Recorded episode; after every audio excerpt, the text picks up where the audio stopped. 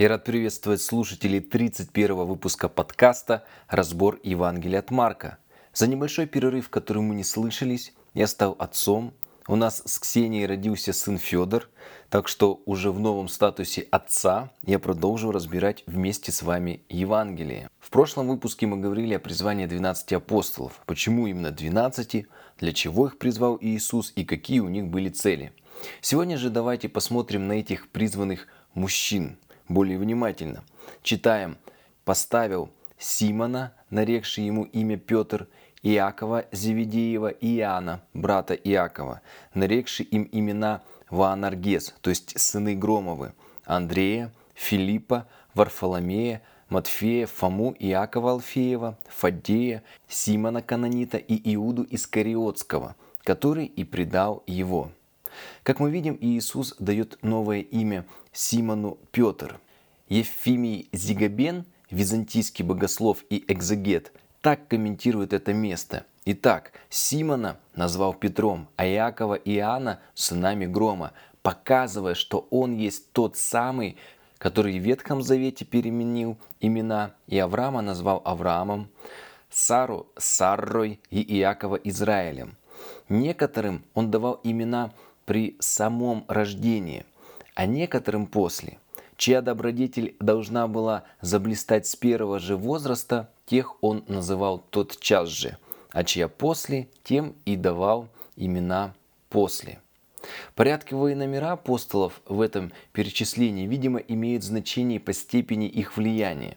Поэтому братьев Петра и Андрея Марк разделил другими братьями Иаковым и Иоанном. Кстати, о братьях Петре и Андрее мы с вами подробно говорили в 11 выпуске подкаста «Первые апостолы». Можете его переслушать. Новое имя Симона Петр буквально переводится как «скала», а на арамейском скала звучит как «кифа». Из дальнейшего прочтения Евангелия мы увидим, что это было пророческое имя, так как Иисус основал на нем свою церковь. Прочитаем с вами Матфея 16:18. «И я говорю тебе», Иисус говорит, «ты, Петр, и на этой скале я построю мою церковь, и врата ада не одолеют ее». О братьев Зеведеевых мы с вами говорили в 12 выпуске подкаста «Сыны грома». Почему именно такое имя Иисус выбрал для апостолов? Хорошо комментирует это место Евсевий Кесарийский, отец церковной истории, живший в 3-4 веках.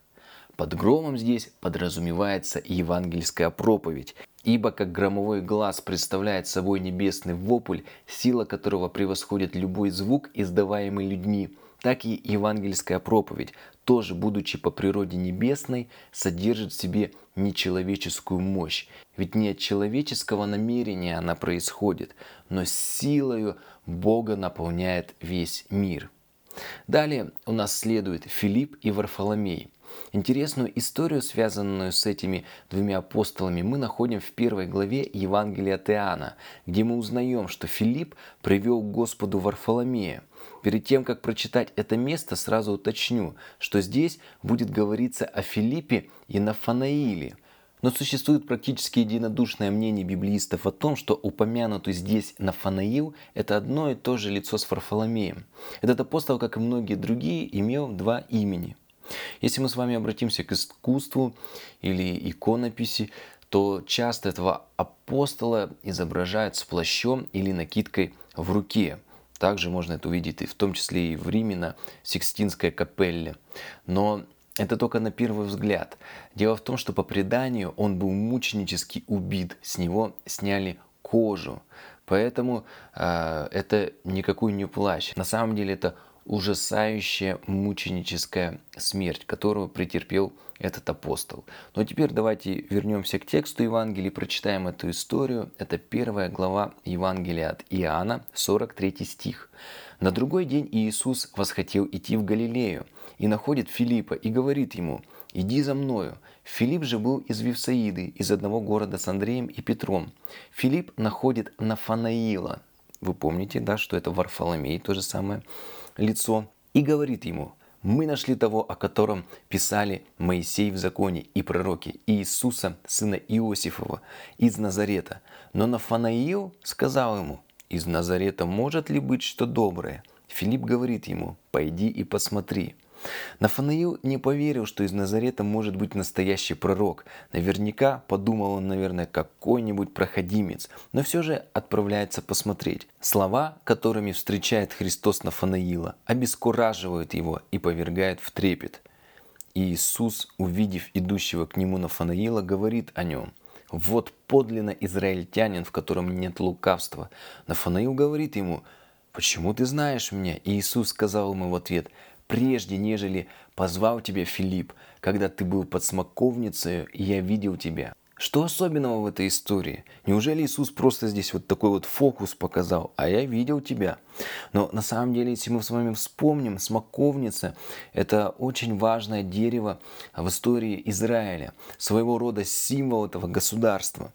Благочестивые евреи любили молиться или о чем-то размышлять под смоковницей – размышляли а, в то время иудеи об освобождении родной земли от тирании Рима, о падении власти сатаны и, конечно же, о приходе Мессии. Своей фразой Христос намекает на то, что он видел Нафанаила под смоковницей и слышал его молитвы. Для Нафанаила другого знака не требовалось, чтобы понять, перед ним тот, кому он обращал свои молитвы под инжирным деревом. И Нафанаил восклицает в 49 стихе «Рави, ты Сын Божий, ты Царь Израилев». Еще в этом же Евангелии об апостоле Филиппе упоминается несколько раз. В шестой главе Господь спросил его, сколько нужно денег для покупки хлеба для пяти тысяч человек, чтобы их накормить. В двенадцатой главе Филипп привел эллинов, желавших увидеть Христа. А во время Тайной вечери он спрашивал Христа о Боге Отце – Помните, Господи, покажи нам Отца и довольно для нас. Это 14 глава, 8 стих.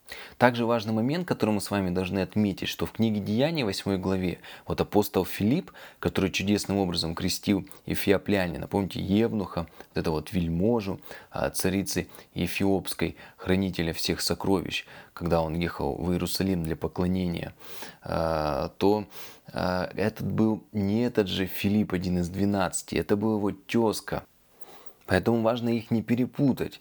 Ведь упоминаемый в книге «Деяния апостолов» Филипп, он был один из семи поставленных на служение, помните, заботиться о столах, вместе со Стефаном, который был первым учеником церкви. Также, если мы с вами посмотрим на первую главу Евангелия от Иоанна, там есть такой интересный момент, что Андрей, когда увидел в Иисусе Христа, Мессию, точно так же, как и а, Филипп бежит к своему брату, к родственнику, а, к Петру и приводит его к Иисусу Христу. И в следующем выпуске мы поговорим с вами об остальных апостолах, а вот здесь вот мы с вами уже поставим точку. И подводя итог, а я бы хотел отметить, что все рассматриваемые апостолы были в родственных отношениях. Кстати, многие исследователи говорят, что Филипп и Варфоломей или Нафанаил также были братьями или близкими родственниками. И это очень важный момент. Часто близкие люди и в одной квартире не могут ужиться, а тут не только вместе жить, но еще и служить, проводить все свое время вместе. Поэтому если мы хотим, чтобы Бог Э, призвал нас, доверил служение, особенно действовал в нашей жизни, то нам нужно внимательно посмотреть, а все ли в порядке в наших отношениях с близкими, родственниками. Возможно, нужно наконец-то простить, отпустить или даже позвонить. Любите друг друга, особенно близких и родных людей. С вами был Михаил Крюков. Услышимся.